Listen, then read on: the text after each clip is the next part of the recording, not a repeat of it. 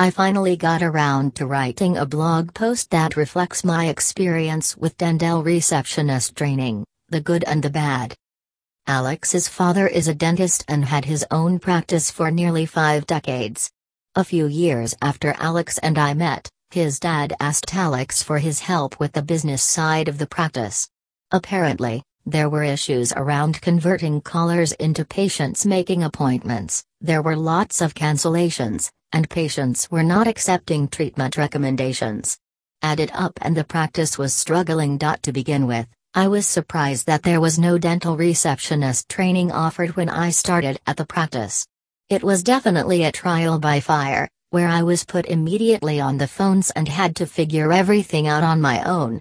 In my retail management experience, Every new hire went through a rigorous onboarding training program where the new employee was set up for success with the tools necessary to make an immediate positive impact on the business.